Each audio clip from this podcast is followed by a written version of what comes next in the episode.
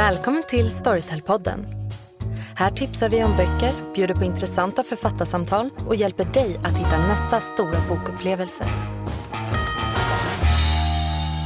Hej och välkomna till Storytel-podden. Som vanligt så har ni mig Sissel här och mig Åsa. Och idag ska vi prata om skräck för halloween är ju nu när vi spelar in precis runt hörnet. Eh, och det är perfekt väder ute för lite skräcksnack, så att eh, jag känner mig jätteladdad för det här. Jag med. Det är de sista skälvande dagarna i spöktober. Oj. Ja. Jag spöktober försöker, kan vara en grej. Jag försöker få spöktober to happen. Ja, men det finns så många andra konstiga månader, så why not? Exakt. Ja.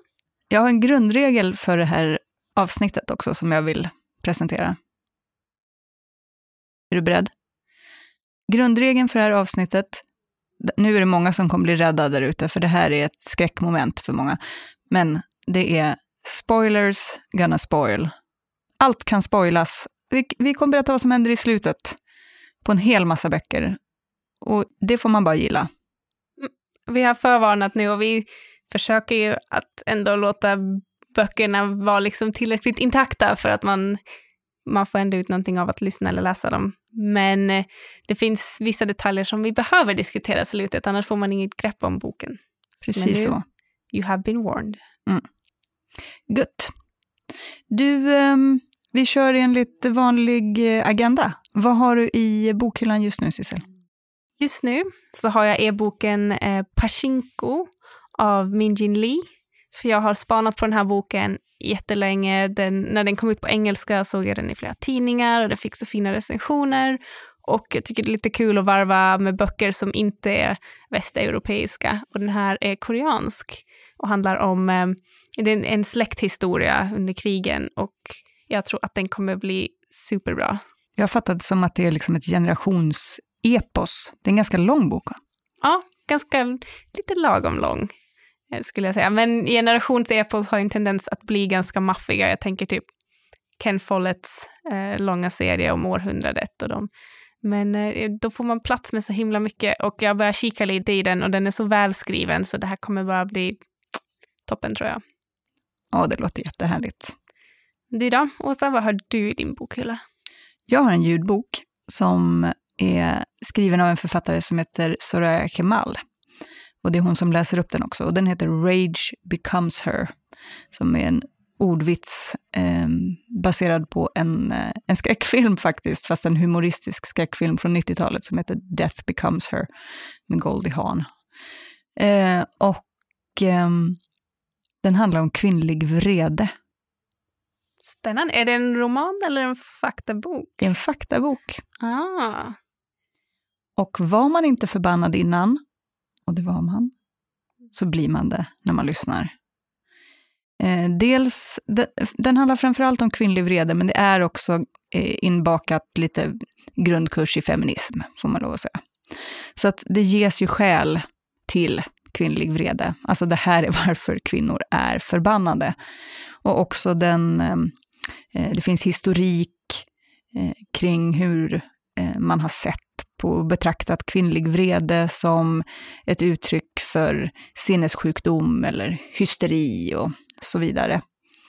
Och eh, en intressant sak som jag har hunnit höra var eh, bland annat en, en, en tanke kring hur, även om de som påstås vara så bra på att prata om känslor är kvinnor, och de som påstås ha uppfostrats i att Ehm, resonera kring känslor är flickor och kvinnor, så är det väldigt sällsynt att man pratar om just känslan vrede och att den är en slags förbjuden känsla. Eh, och vad skapar det? Jo, ytterligare vrede. Och så är det kopplingar mellan smärta och vrede till exempel och statistik kring i vilken utsträckning eh, kvinnor och män som kommer in på akutmottagningar på sjukhus, hur snabbt de får hjälp eh, trots att de har exakt samma symptom. Och att, eh, att ha smärta som är obehandlad kan leda till vrede, men att också vrede som inte får ett utlopp kan leda till smärta. och så vidare. Så att eh, vreden fungerar som ett slags paraply och sen kommer in olika frågor under det. Jag har precis börjat, men eh, den, den verkar väldigt intressant. Jag är ett stort fan av vrede. Jag tycker det är en underbar känsla. Tyvärr är jag ganska själv om det. Det leder oss ju in på dagens tema, för att jag upplever att det är många som är väldigt rädda för vrede. Kanske särskilt svenskar tycker att vrede är någonting oerhört obehagligt. Jag tänker, är eh, konflikträdsla ett ord man borde nämna i det här sammanhanget? Det känns som att det är dit mm. vi är på väg, ja. Mm. mm. Så um, ja, jag kan verkligen rekommendera den. Jag har som sagt bara hunnit en bit in, men uh, jag tror att vi kommer få anledning att återkomma till Rage becomes her. Den är på engelska, men, uh, men uh, om man känner sig upplagd för att lyssna på engelska, så kolla in den. Mm. Spännande. Ja, jag ser väldigt mycket fram emot att höra sen när du har lyssnat klart på den, om den höll hela vägen och vad du har lärt dig. Lovar. Men nu till dagens ämne. Mm. Den stora skräcken. Den stora skräcken. Um, och vad är en, vad, vad, räknas som en skräckroman egentligen? Det tycker jag vi måste börja med att slå fast. Mm. Göra någon slags definition här. Vad är skräck egentligen? Och um, finns det, det är klart att det finns, men vad är de olika underkategorierna och vad är dess syfte och vad är meningen egentligen? Vad är meningen? Men det är väl en jättebra utgångspunkt. Den lyckas vi nog täcka in på 40 minuter. Men jag vet att du kan saker om det här. Ja. Upplys mig. Jag tänkte att lika bra att börja från början, så jag eh, researchade lite, plockade fram mina gamla litteraturvetenskapskunskaper eh, och kollade på skräckens historia. Eh, för skräcken har ju haft en guldålder kan man säga, även om den fortfarande är rätt poppis. Men jag började från eh, äldre tider, när skräck var sagor, det var mycket monster i skogen, eh, mycket så, här, eh, så kallade cautionary tales, att man ska akta sig och, och ta lärdom av saker. Och sen medeltiden var det lite mer religiöst, eh, Guds straff, djävulens straff etc. Um, ehm, och kom in på 1700-talet och gotiken och det är väl där vi bara kunna känna igen de lite tydligare skräckelementen som vi ser idag. Med läskiga hus, eh, ganska mycket stämning och mörka skuggor, kanske ett skelett i garderoben, eh, både bildligt och bokstavligt. Men 1800-talet och tidigt 1900-tal, det är väl där eh, vi får alla de här stora kända, massor med fantastisk skräck. Ehm, um, Dr. Jekyll och Mr. Hyde, Dracula, Frankenstein, min personliga favorit, um, Dorian Grays porträtt. Fantastisk bok. Um, och jag tänker att det hängde ihop ganska mycket med att samhället utvecklades så himla fort på den tiden. Med eh, industrialismen, kolonialismen eh, och allt sånt. För mycket, om man börjar analysera lite så handlar väldigt mycket om skräcken på den tiden, om rädslan för, för människans inre, den judiska driften, för mycket kunskap. Um, och ganska mycket av de här böckerna kom från det viktorianska England, som ju är rätt eh, välkänt för sin ganska hårt åtsnörade moral. Men det blev väldigt bra böcker av det till slut. Eh, och eh, jag ser att jag skriver här i mina anteckningar att eh, vi måste prata om, om Svindlande höjder någon gång. För den har ju också så mycket bra gotisk stämning. Kanske inte en skräckroman på det sättet, men, eh, men den ska vi definitivt ta upp i något senare avsnitt. Jag skulle kunna prata om Svindlande höjder i ett helt avsnitt, utan problem. Ja, men alltså... Gud, vad jag älskar den boken. Brontesystrarna ju, har ju en stadig plats i min bokhylla. Jag tror jag har flera olika utgåvor av, av Jane Eyre till exempel. Um, men det jag skulle komma fram till, eh, 1900-talet, uh, eh, då blev skräcken ännu lite större, typ Lovecraft, där det var den här kosmiska skräcken, det o, ofattbara, det jättestora. Och fram till nutiden. Och mm. vi har ju haft eh, varulvar, vampyrer, Zombies var väl det senaste. Eh, och de flesta av de här kan man ju kanske tolka som metaforer för andra stora läskiga saker i samhället. Så tänker jag också att det finns i bra skräck en form av samhällskritik. Eh, att de här skräckkaraktärerna symboliserar någonting annat och någonting större. Men att den aspekten försvinner så fort det börjar skrivas gulliga historier och romantiska historier om dem och så, som ju har skett med både varulvar, vampyrer och zombier. Och jag känner att zombierna är vi klara med nu och jag, det finns en punkt där jag upplever att nu, nu är det klart. Nu blir det aldrig mer läskigt med zombier. Och det var när zombier i Sverige började heta zombisar. när folk började säga zombisar, då, Då gick det ut. det var spiken i kistan känner jag. Vem kan vara rädd för så Nu kommer zombisarna. Ja, alltså jag känner bara gåshuden direkt. Det låter ju gulligt. Det låter ganska gulligt. Och jag tror att de blir, eh, de blir ganska tandlösa, många av de här skräckfaserna till slut, för att de, de tolkas på så många olika sätt och det stöts och det blöts och de blir liksom, det tar udden av det till slut. Få saker blir ju så uddlösa som just zombier som är tandlösa, som du sa nu. Det är helt, helt meningslöst. De bara går och... Zombisar som inte har några tänder och bara går och gapar som, som Pacman. Mm. Ja, men jag tänker det gäller lite för vampyrer och varulvar också. Utan tänder så... Nej, det blir inte, Det blir mycket, inte mycket. action alltså. Nej. Åh, vad bra att du valde ordet tandlös. Det verkligen Mm, tack. förklarade hela grejen. Ibland lyckas man. Ehm, Ja, nej, så då, jag, jag känner att vi är klara med den typen av varelser. De har haft sin peak. Mm. Jag tror vi är på väg mot nya, andra ting nu. det har du några spaningar? Ja, min spaning är att jag tror att vi går, går tillbaka mot 1800-talet men också framåt och att vi blir mer och mer rädda för saker som vi själva skapar.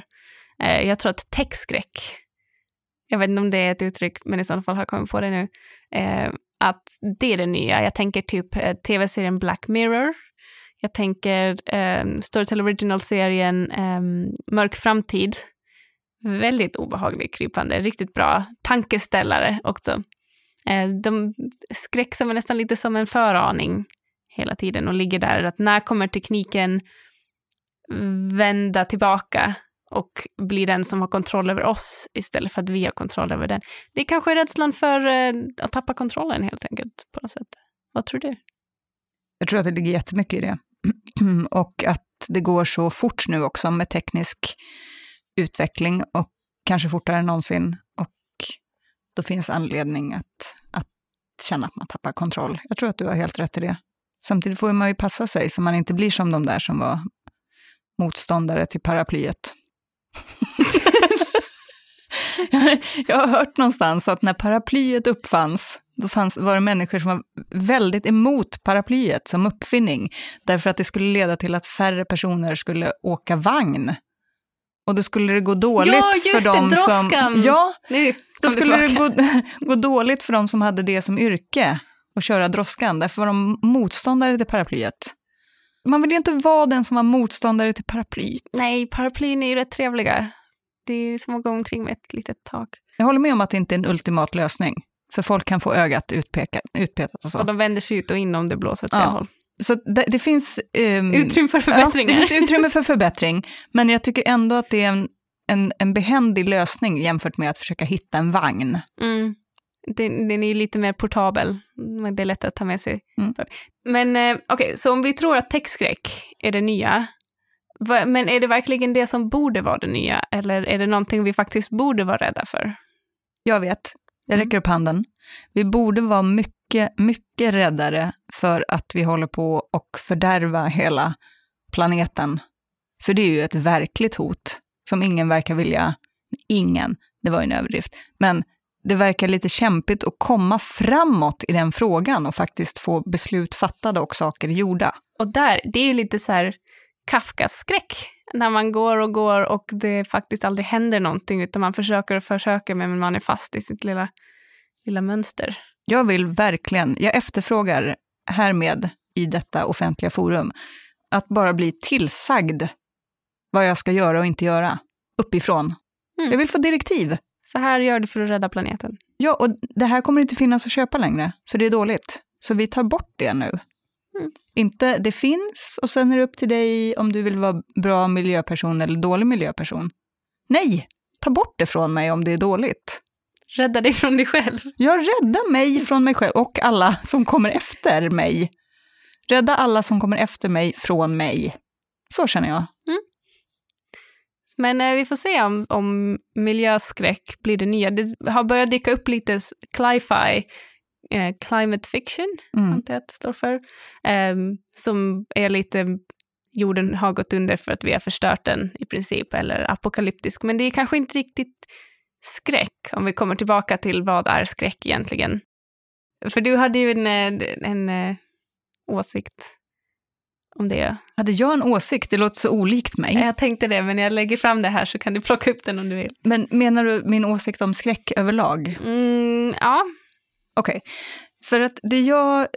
För om vi då pratar om inte vad skräck är längre, utan varför vi läser det och, och vad charmen är med det och så. Då känner jag så här, det är någonting pubertalt betingat över skräckgenren. Kan du utveckla det lite mer? Men jag känner att det är något som man läser under en period, låt oss säga från man är 12 till man är 16. Och sen växer man ifrån det. Nej, jag skulle nog säga att man kanske, kan ha, man kanske har ett uppehåll. Men jag tror definitivt att skräck är genomgående för alla åldersgrupper. tycker skräck hänger ihop med ha Converse tygskor på sig i snö. Nu hängde jag inte med på den här liknelsen. Men Man- Ogenomtänkt och kallt. eh, ja, och det skiter man i när man är mellan, säg 12 och 16. Aha. Mm. För att man tycker att det är balla skor och det trumfar allt annat. Eller säg så här tunnstrumpbyxor och plastkjol i december. Det låter mycket obehagligt.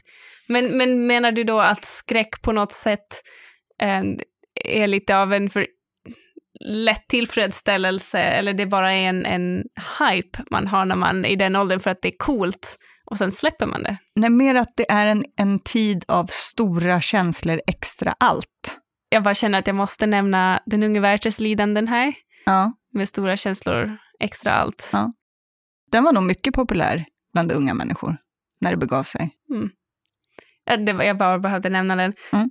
Men vad, vad läser man när man blir äldre i sådana fall? Jo, när man blir äldre, Blir det mindre känslor då? ja, så här, det är andra saker som är läskiga. Kanske. Man behöver inte ha ett sjuhövdat monster längre i boken för att det ska vara vuxenskräck. För att det ska vara vuxenskräck så räcker det med att det är ett par i kris, till exempel. Så att Nej och åter nej av Nina Lycke, som handlar om två urtråkiga människor som har en urtråkig relation och är osams om vem av dem som ska tvätta sönernas smutsiga kalsonger. Det är vuxenskräck. Jag skulle säga att det där är motsatsen till skräck. Men är det inte det värsta en medelålders människa kan föreställa sig? Ja, men då är det fortfarande det är obehagligt och kanske lite motbjudande. Jag kom inte på ett bättre ord. Men jag skulle säga att skräck handlar mer om det onämnbara. Um, att någonting som man kanske inte kan definiera och är ofta en metafor för någonting större, som vi nämnde tidigare. Ett, eh, ett par i ett, med ett trist liv är fortfarande någonting väldigt konkret och ganska obehagligt för att det, man har ingen flyktväg på det sättet. Men jag skulle inte säga att det är skräck. Men kan inte ett sjuhövdat monster också vara konkret? Beror inte det på hur det är skrivet? Jag kanske aldrig räknade det som fantasy eller science fiction i sådana fall. Men om det hade smugit sig på dig i en eh, skog av knotiga träd i fullmåne, hade det varit skräck då? Ja. Och här är det ett tråkigt liv som smyger sig på dig i ett knotigt villaområde. Och det du tänker när du är 40 år och läser den där är, hur fan hamnade jag här i den här mardrömssituationen? Jag skulle ju ha ett spännande och innehållsrikt liv fyllt av glam och nöjen, resor och jag skulle uppfylla mig själv av fantastiska erfarenheter. Och nu står jag här med Jan och vill dö. och det är den värsta skräcken av allt. Du måste förstå det, Sissel.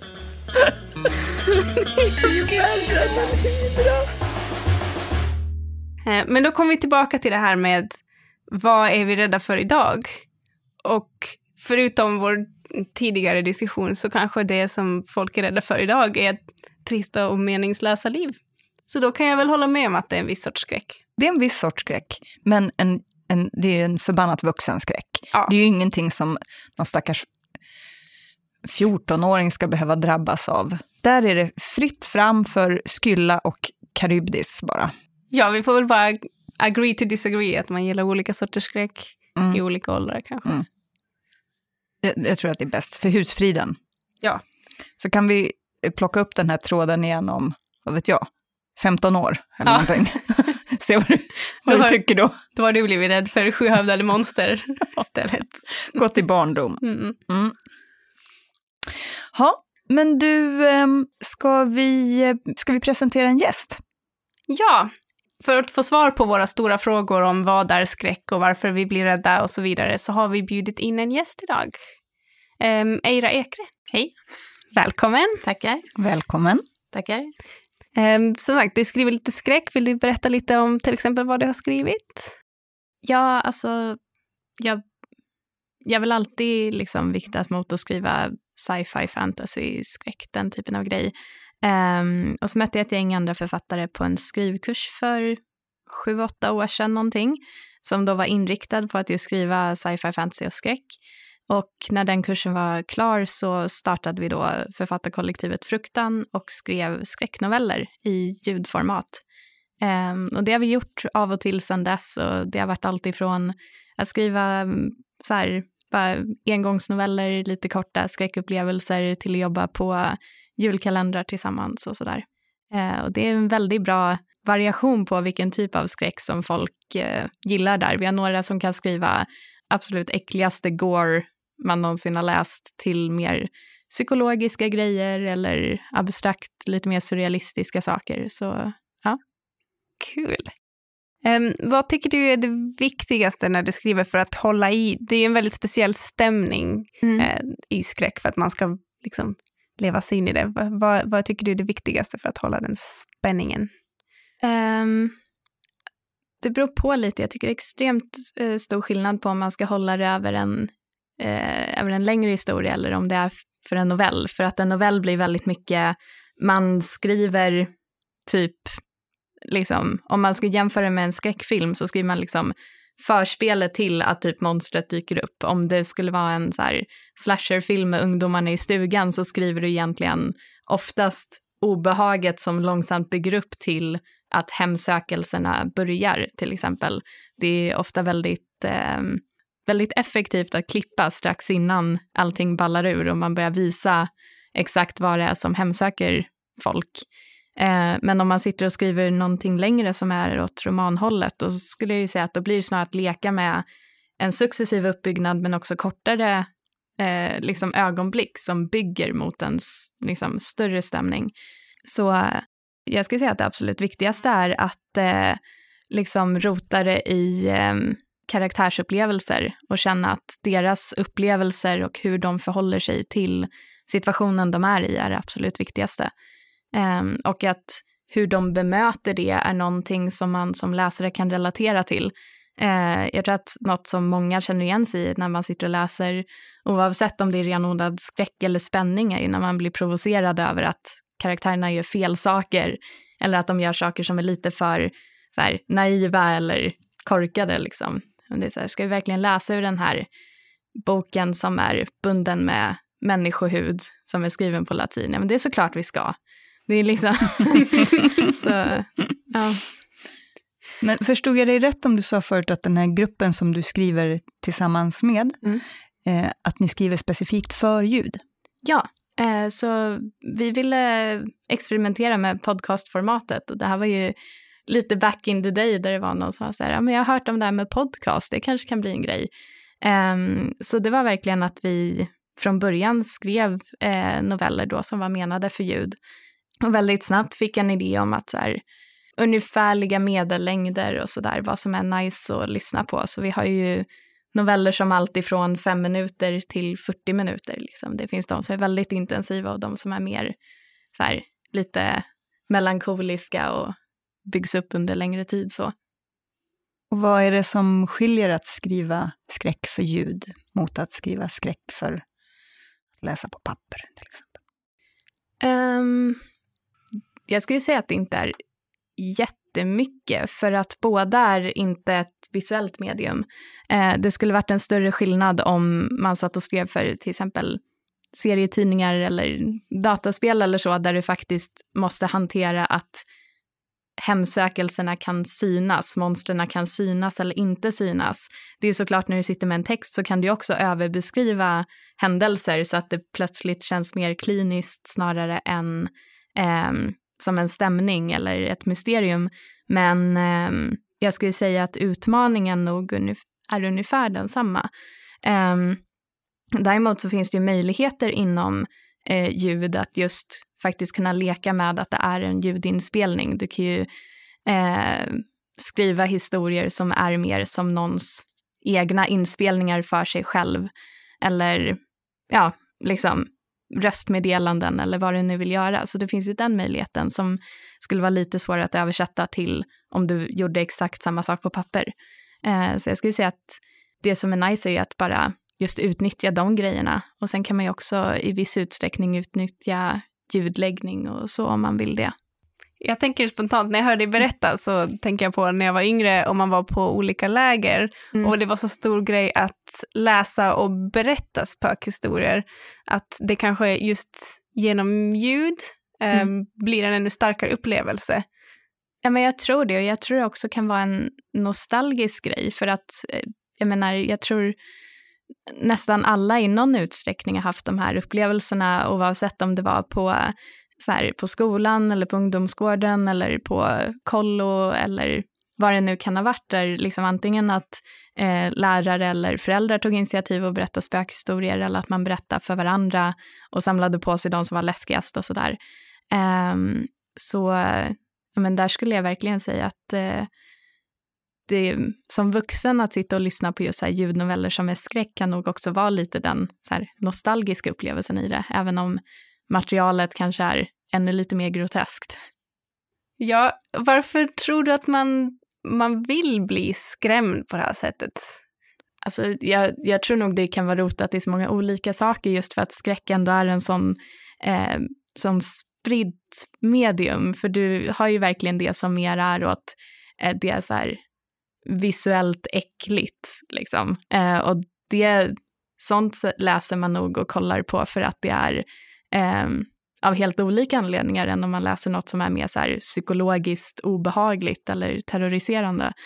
Eh, jag menar, mycket av den skräck som är bra är ju ändå som någon typ av reflektion eh, eller nästan analys av liksom, världen idag. Det kan, antingen så kan det vara som en grotesk spegelbild eller så kan det vara en bara observation kring mänsklig natur för att vara helt så här stereotyp. Men, um, så jag tror att man får ut allt möjligt av det, att det kan bara vara en tankebas för um, ja, men, mänskligt beteende och mänskligt mående till att det kan vara att du bara får ett jävligt endorfinpåslag av jump scares. Det finns ett helt spektrum där vad man faktiskt får ut mest av det tror jag.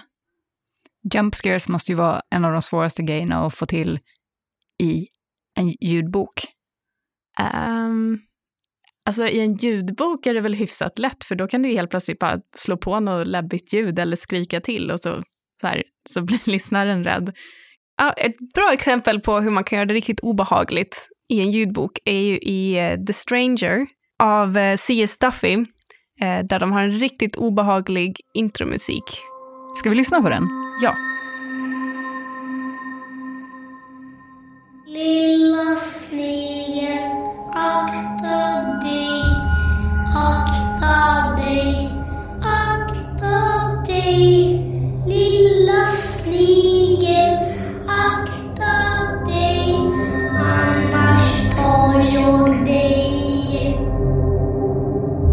Ja, och fy fan! Det knyter sig i magen så äckligt låter det. Ja, man vet ju precis vad det är man får i skräcknivå när man har lyssnat på det, det där. Det där är inte ett gulligt, rart barn. Nej. Nej. Spökbarn. Spökbarn. Spökbarn. Riktigt bra serie också. Jag är typ halvvägs igenom den. Så läskig. Så bra.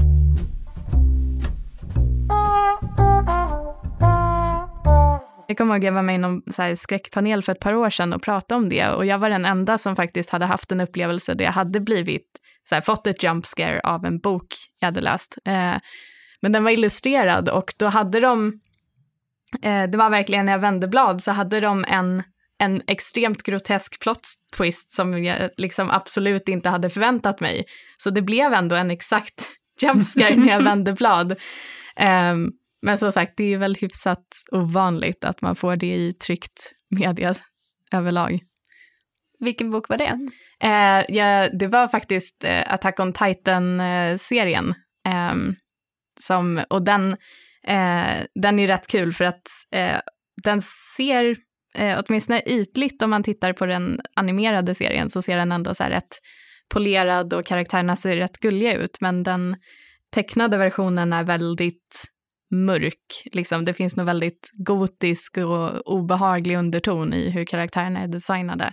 Så den, eh, den lånar sig verkligen till de här liksom, genuint äckliga eller eh, jobbiga scenerna. Um, vilken sorts skräck tycker du är läskigast? Är det det psykologiska, lite krypande, eller är det det här med gory, plötslig plot twist? Um, jag skulle absolut säga det krypande och så. Jag tycker ju fortfarande att Alien är en av de bästa filmerna någonsin och det är ju just för den här liksom, eh, för det som de lyckas med i den är ju dels att det är den här krypande, långsamma uppbyggnaden, eh, men det som de, som sagt, det som de verkligen lyckas med är ju att karaktärerna gör allting rätt. Det, det är liksom bara, huvudkaraktärerna är egentligen bara helt vanliga truckers i rymden som ställs inför någonting som liksom, de absolut inte har utrustning eller utbildning eller någonting för att hantera. Och allt de gör i den situationen är saker som man själv skulle göra. Så det är sällan att man sitter vid den och tänker, men gud vad dumma ni är, utan det är väldigt mycket, ja, jag skulle göra det där och så gör de det och så funkar det inte. Och då blir det ju en personlig uppbyggnad hos en själv också, där man är så här, men jag skulle inte heller ha en chans i den här situationen. Um, så Eh, jag skulle säga överlag, nästan all skräck som jag verkligen uppskattar är mer eh, liksom en långsam uppbyggnad och eftertänksam. Eh, sen finns, alltså, Alien är ju gårig i sig också, eh, men de är ju samtidigt inte att de, de visar inte monstret och de leker väldigt mycket med en sån här eh, rätt krypande känsla genom den. Så har du någon bokmotsvarighet till Alien? Jag menar, Alien har ju gjorts som bok, men ja, hej, äh... då är grejen redan gjord. Men finns det någon bok som du tycker har lyckats med samma typ av knep? Um, ja, uh, jag, är lite svårt att välja. Um, alltså, jag återvänder faktiskt jätteofta till, till Dracula. Um, det är en otroligt, otroligt välskriven bok och ett av mina tydligaste minnen av att ha blivit genuint rädd av en bok är när jag läste Dracula för första gången. Um, och um, den, det som de gör så bra i Dracula är att den är berättad genom eh, dagboksanteckningar, brev som skickas mellan karaktärer, eh, typ tågbiljetter och kvitton och räkningar där du liksom följer hur karaktärerna rör sig eh, i världen och ja, men, deras så här, förhållande till varandra.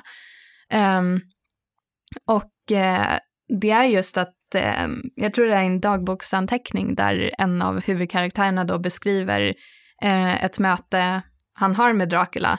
Och de har försökt göra den här scenen på film flera gånger och det funkar aldrig. Det ser aldrig läskigt ut.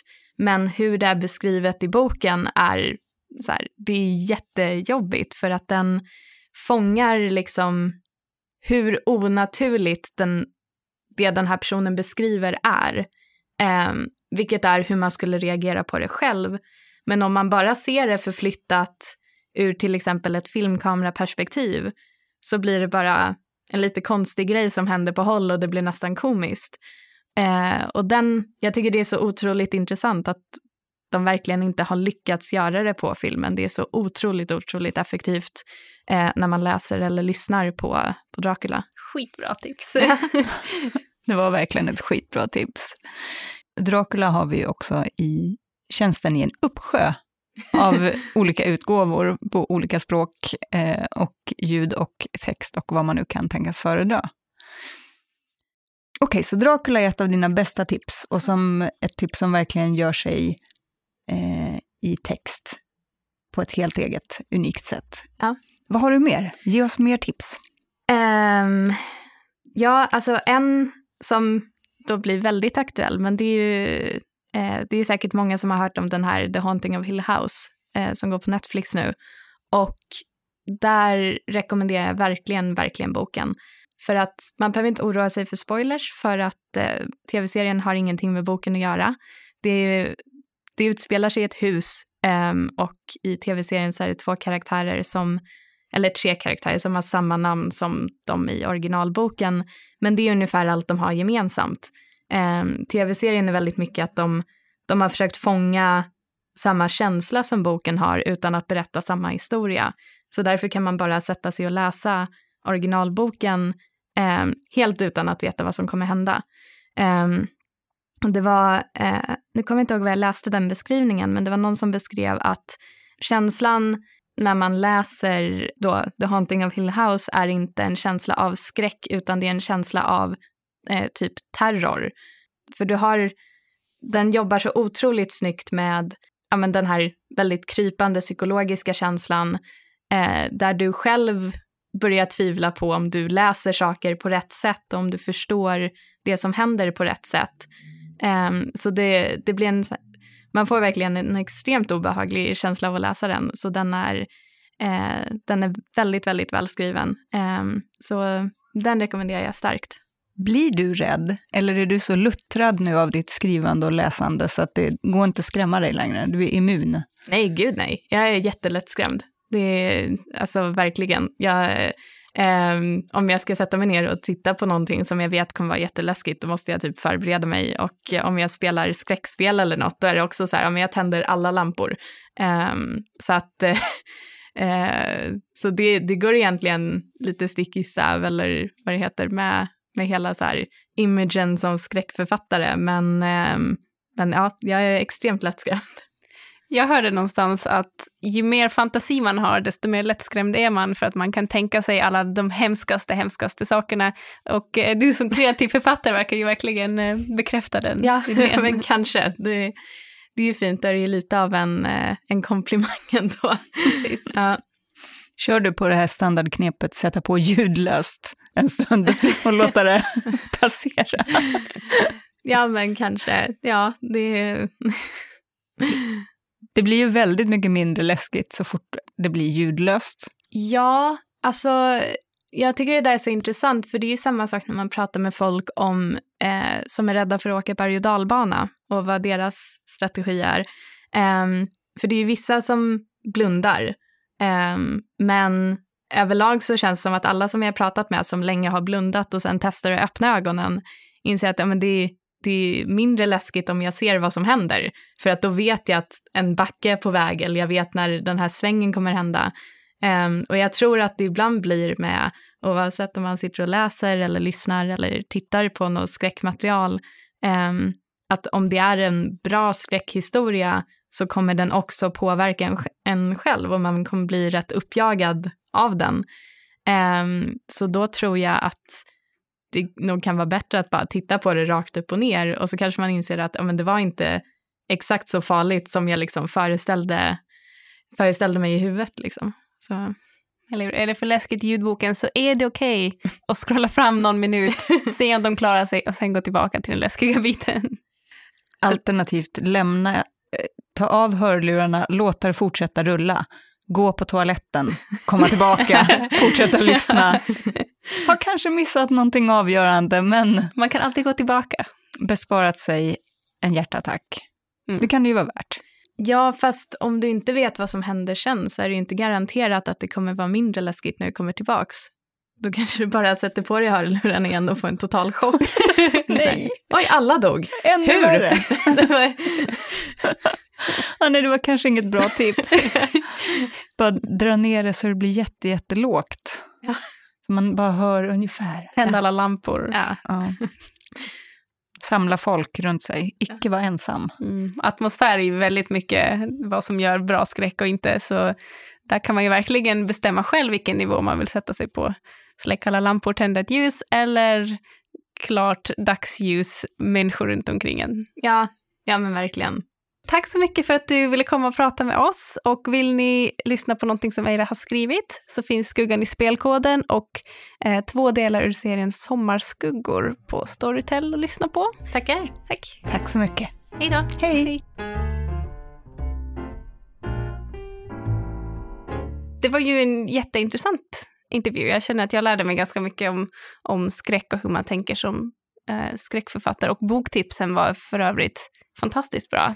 Superba. Mycket bra val. En klassiker. Yay! På tal om boktips så skulle vi ha lyssnat på lite, eller lyssnat eller läst lite böcker till den här gången. Och du lyssnade på Rebecca av Daphne de Maurier. Det stämmer, fast jag har inte lyssnat på den. Vi har ljudboken i vår tjänst. Eh, Den är på engelska och det är en något förkortad version. Och det låter som en jättebra uppläsning, men jag har läst den på papper och det finns anledningar till det. Det är en spökhistoria i sig själv kan man säga, som jag tänkte dra. Du, nu ser jag på dig, oj, nu sken du upp. Det blev det sagostund här, så jag ska bara sätta mig tillbaka och lyssna. Så här då. Jag jobbade ju i bokhandel tidigare. Och eh, för em, några år sedan så kom det in en kvinna i affären och beställde en bok. Det var just denna, Rebecca. Och nu kommer jag tyvärr inte ihåg vad den här kvinnan som beställde boken heter. Vi får kalla henne för Maggan. Och boken levererades och jag skickade ett sms till Maggan och sa att nu är boken här. Men hon kom inte och hämtade den. Så när ytterligare lite tid hade gått så ringde jag upp för att berätta detta. Tänkte att sms kanske inte hade gått fram. Och då svarade en man i telefonen. Och jag eh, presenterade mig och förklarade mitt ärende. Och då berättar den här mannen att han är då make till Maggan och att Maggan har sedan hon beställde boken hunnit gå bort. Väldigt plötsligt och dramatiskt och uppslitande såklart. Eh, så jag kunde inte göra så mycket mer än att beklaga det där och sen ställa ut boken i affären. Och sen stod Rebecka där på hyllan. Och det kändes bara så förjävligt att den inte blev läst och att Maggan aldrig hann läsa Rebecka och så. Så då kände jag till slut, nej fan, jag ska köpa den här och läsa den åt Maggan. Och det gjorde jag, och så ställde jag in den i min hylla hemma istället. Och sen har jag inte läst den. Och den har stått där och liksom kallat på mig. Och jag har känt väldigt skuld att jag inte har tagit tag i det och det har börjat bli lite av en um, olustig känsla kring det hela. Så nu var verkligen tiden inne för mig att, um, att läsa den här boken. För min skull och för Maggan. Nu är det gjort. Och eh, levde den upp till alla förväntningar? Eh, egentligen så vet jag inte om jag hade så höga förväntningar. Men Eh. Levde den upp till väntan? Ja, jag tror att det här var det rätta tillfället att läsa den faktiskt. Jag tror att det, allt ordnade sig till det bästa i slutet. Men jag ska dra en kort, kort, kort eh, sammanfattning bara av handlingen. Eh, Rebecca av Daphne du Maurier, den handlar om en ung kvinna som eh, är föräldralös och fattig och jobbar som eh, eh, tjänsteflick, sällskapsdam till en rik, osympatisk och eh, skvallrig kärring. Och de är i Monte Carlo. Och där träffar de en man som ehm, heter Maxime de Winter, som är berömd för att han äger ett, ett tjusigt gods som heter Madeley och han har precis blivit enkeman. Och eh, eh, den här unga huvudpersonen som är, inte har något namn, det kommer vi komma tillbaka till, hon eh, förälskar sig i denna Maxim och hastigt och lustigt så gifter de sig, åker på en kort bröllopsresa, återvänder till Mandalay. Och där blir livet inte så roligt. Därför att den förra eh, fru de Winter, nämligen Rebecca, eh, är i allra högsta grad fortfarande närvarande på Mandalay. Och eh, tjänstefolket eh, pratar väldigt mycket om henne, människor i området pratar väldigt mycket om henne, hon är liksom vida berömd eh, och en riktig karaktär. Och huvudpersonen i Rebecca känner att det är omöjligt att leva upp till detta, att vara så storartad som hon upplever att Rebecca har varit. Eh, och Rebecca har eh, dött och det har hon gjort tragiskt i en drunkningsolycka, får man veta. Eh, sen rullar historien på.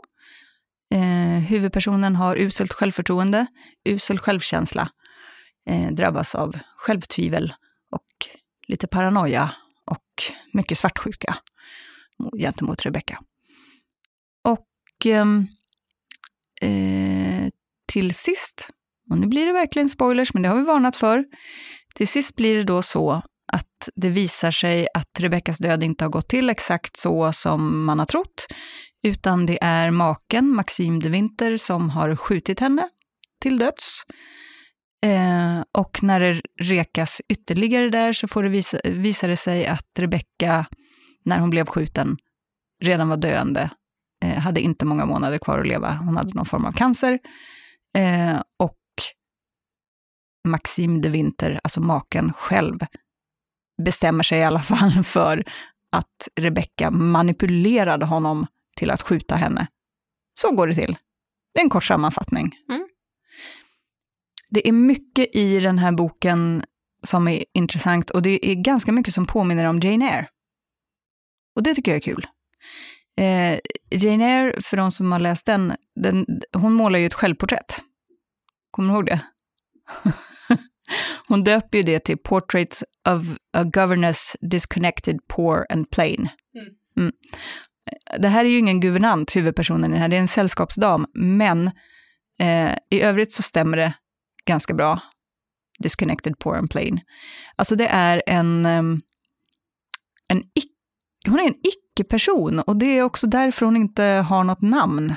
Hon har inga föräldrar, hon har ingen inkomst, hon har ingen historia, hon har inget hem, hon, hon, hon, är, hon är ingen. Och därför ska hon naturligtvis heller inte ha något namn. Hon, kan, hon är det negativa till Rebeckas positiva.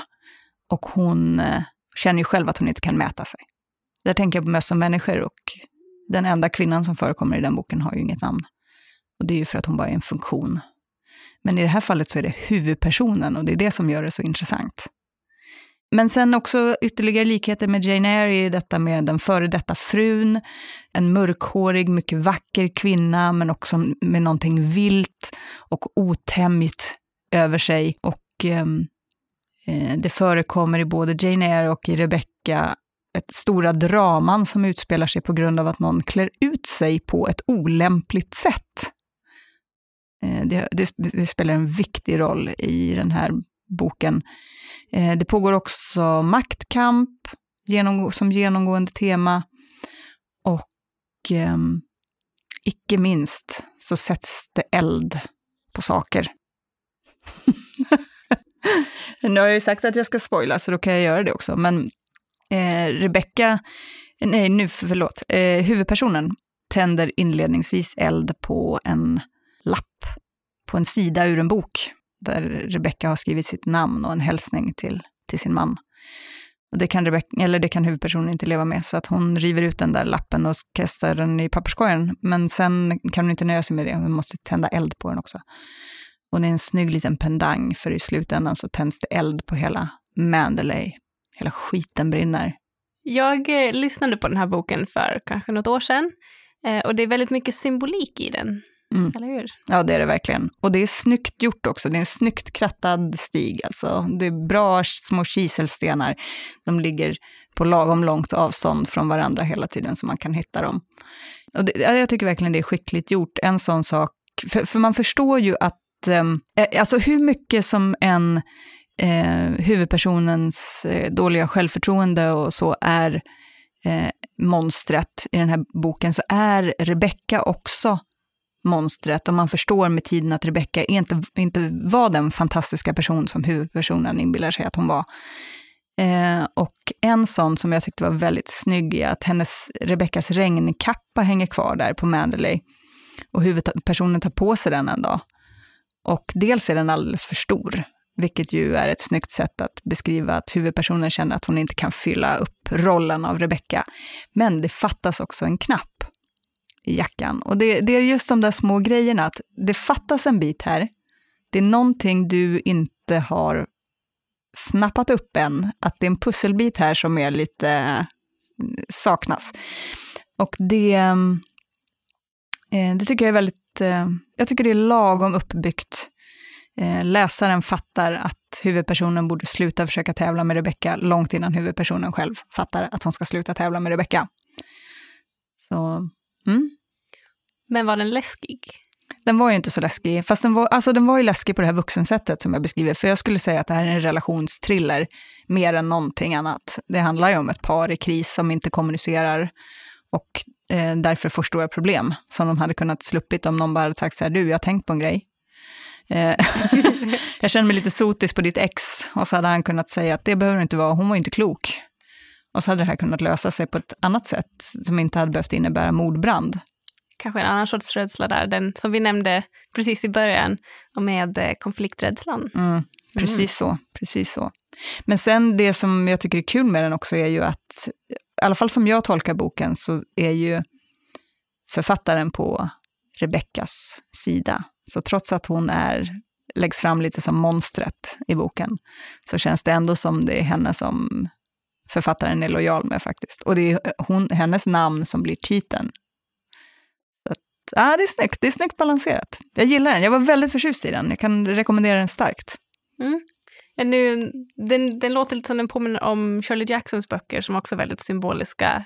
Um, Haunting of Hill House, som Eira nämnde och sånt. Mm. Jag älskar de där när man inte riktigt vet hela tiden, utan man får sakta men säkert små ledtrådar som leder till vem vet vad egentligen. Det är det jag gillar lite med de här, att man, även om man har läst ut boken så är det inte säkert att man vet precis vad, den, vad som hände och vad den handlar om egentligen, utan man kan läsa dem om och om, och om igen.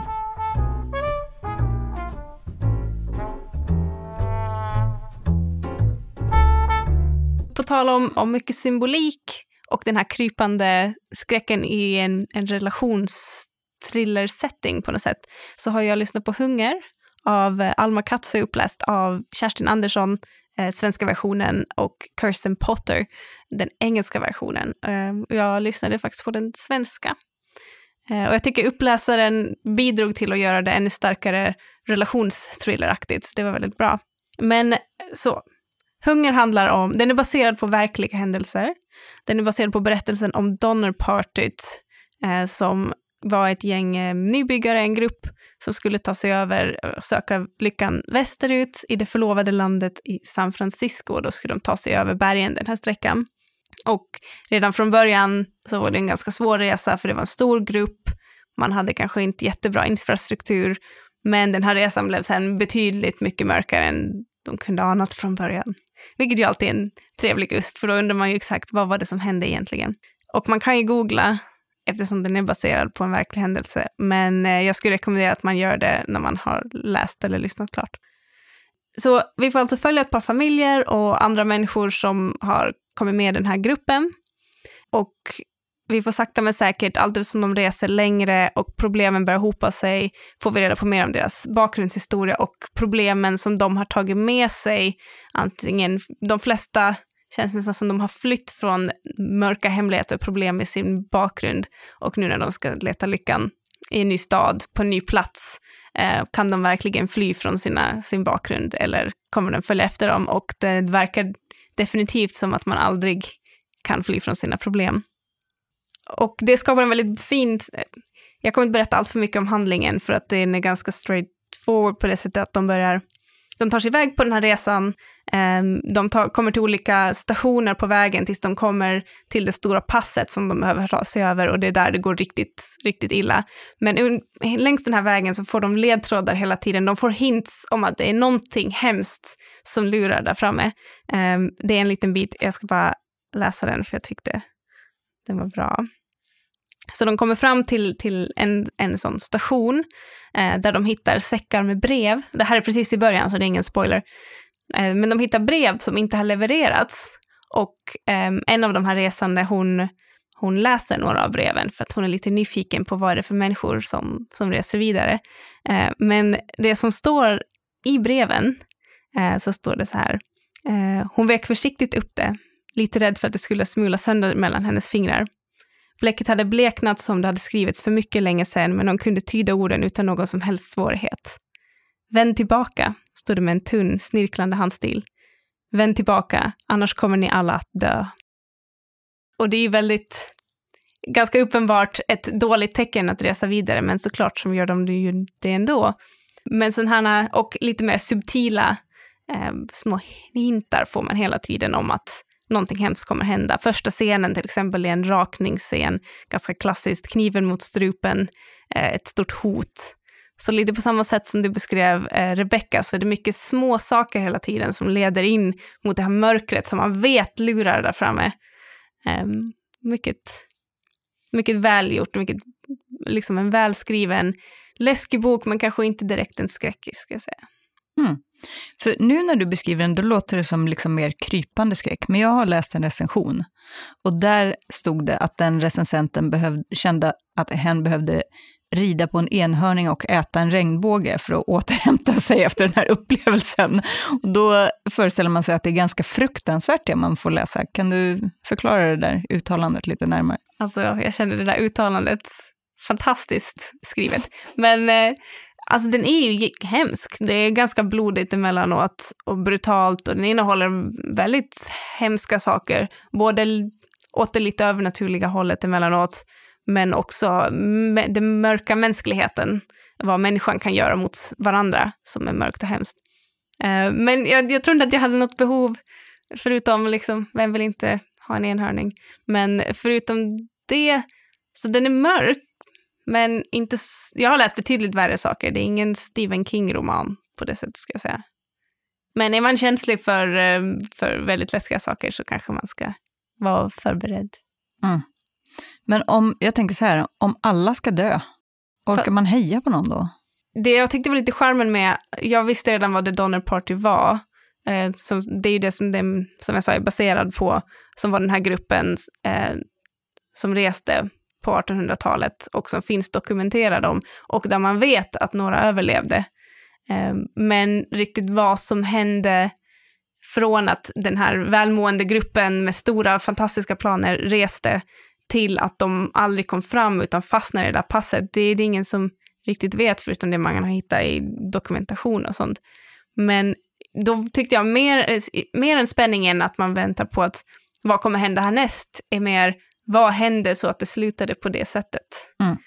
Och det är väl nästan en starkare dragningskraft. Och att man vet att det har hänt på riktigt och man sitter där och funderar på hur hemskt var det egentligen?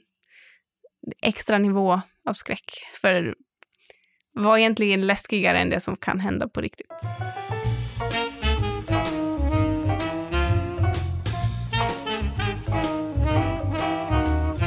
Månadens smash hit. Nu blir det kul, ja. för vi har en ny programpunkt och den heter månadens smash hit. Ja. Ska jag berätta? Berätta. Så här har vi tänkt. Vi väljer en smash hit, alltså en bok som har sålt enormt bra och som de flesta känner till oavsett om man läst den eller ej. För att den har blivit ett kulturellt fenomen. Och sen säger vi så här, för dig som gillade den här, så har vi de här tre jättebra tipsen till vidare läsning toppen. Visst är det en bra idé? Ja, för ibland när man har läst någonting superbra och man känner bara, vad, vad, kom, vad kan någonsin mäta sig med det här? Då finns vi där. Man yep. tips. Japp, detta kommer ske varje avsnitt. Mm. Tills någon säger åt oss att sluta, snälla sluta. Och ni vet hur ni gör det, ni mejlar in till podcast.storytel.com mm. och säger ah, det här var inte så kul. Eller så säger ni ännu hellre, det där var jätteroligt, snälla fortsätt med det. Mm. Eller så kanske ni har något tips på någon bok vi ska prata om också. Mejla in bara, berätta. Men eh, vill du berätta vad månadens eh, smash hit är för någonting? Ja, skräckböckernas skräckbok, tänkte jag säga. Men moderna i alla fall. Vi har tagit Det av Stephen King. En bok som har fuckat upp mig rejält, två gånger. Två gånger? Mm. En gång när jag var ett barn, första gången jag läste den, då var jag 11 år gammal blev det var väldigt ungt. seriöst uppfuckad faktiskt av att läsa den då. Mm. Ville inte jättegärna vara själv i våtutrymmen. Jag är både imponerad över att du var 11 och läste en så läskig bok och läste en så tjock bok när du var 11. Mm. Mm, impressive. Sen läste jag om den när jag var ja, i sena 20-årsåldern tror jag. Och då eh, upptäckte jag att det jag hade fruktat så mycket när jag var barn var inte alls så läskigt som jag hade inbillat mig, men att det fanns andra grejer som var mycket, mycket värre. Till exempel en vida berömd orgie. Nej, en orgie. Men så här då, eh, de här barnen i boken eh, har någon slags sexuellt möte Ja, vi, lämnar det där kanske. Ja, för Mm. det är djupt obehagligt och faktiskt det mest störda som händer i hela boken. Och då är det mycket stört som händer. Men det, det, har, inte, det ta, har tagit lång tid för folk att börja tala om det som faktiskt är det mest gräsliga som sker i boken Det. Ja. Jag visste inte ens om det förrän jag läste den här väldigt nyligen jag har ändå hört om boken väldigt mycket. Liksom. Det är ändå en klassiker, men eh, nej, den var oväntad. På ett dåligt sätt. Ja. Eh, men. men, nu kommer tipsen. ja, Tre till antalet. Du får börja. så det första tipset är Bergtagen av Linda Skugge och Sigrid Tolgård, uppläst av Gunilla Leining, eh, som är en hommage, eller vad man ska kalla det, till Stephen King. Det finns jättemycket fina referenser, den är obehaglig, den är spännande, den är perfekt för dig som gillar Stephen King. Och nästa? Nästa tips. Det andra tipset, Foxfire av Joyce Carol Oates. Kanske lite mer otippat, men ändå inte. För att det är, vi har, det är USA, det är 60-tal, det är elaka mobbare i skolan, det är ett gäng med outsiders, det är knivslagsmål, ehm, det är mm, balla bilar och eh, det som är lite kul med den här är ju att det är ett tjejgäng och det verkliga monstret i den här boken är ju patriarkatet. Ja, bra. Bra metafor för allting där. Mm. Snyggt. Vill du köra nästa också? Det kan jag göra. Vi har en, en ny och jättebra bok som heter The Sacrifice Box. Den har vi på engelska. Eh, författaren heter Martin Stewart och uppläsaren heter Christus Lawton. Eh, och den påminner också väldigt mycket om det, i det att det är oväntad vänskap mellan fem personer. Den här utspelar sig på 80-talet. Det är den här klassiska sommaren där allting avgörs, det bildas en pakt, senare sker ett återförenande, förenande, förlåt, och ehm, det är ett monster som kräver ett offer. Så där var det tre toppenbra tips för dig som gillade det. Yes, finns massor med göttig läsning kvar att hämta. Men nu är det dags att börja avrunda den här podden och jag känner att vi hade kunnat sitta här och prata hur länge som helst om det här för det är ett väldigt roligt ämne att prata om. Eh, Men tyvärr har vi slut på tid så nu avrundar vi för den här gången. Vi kan ju bara snabbt säga att om vi har skrämt skiten ur folk som har lyssnat nu, då har vi en bok som heter Fri från oro, ångest och fobier av Maria Farm och Håkan Wisung, som kanske kan hjälpa Mm. efter alla sjuhövdade monster, hydror och Jan. tråkiga karar som heter Jan. Ja. Mm.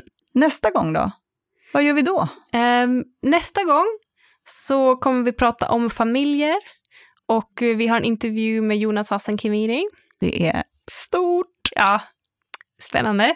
Ehm, och till den gången kommer jag läsa Moderskap av Sheila Hiri. Och jag kommer läsa Augustprisnominerade Jag for ner till Bror av Karin Smirnoff. Och sen kan vi sitta här och svära över familjer lagom till jul. Ja, så att eh, det kanske dyker upp en och annan liten julbok också. Och en eller annan liten näve i fickan, skulle jag gissa. Nu när vi ska samlas igen och ha trevligt. Det ska bli en Ja. trevlig jul.